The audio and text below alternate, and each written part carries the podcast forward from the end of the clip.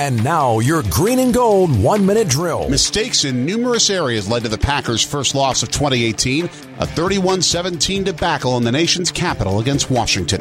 The Packers defense gave up six explosive plays and six of seven third down conversions in the first half, and Washington took advantage to score 28 points in that first stanza. Packers receivers had four key drops and a fumble that took away first downs. They also had 11 penalties for 115 yards.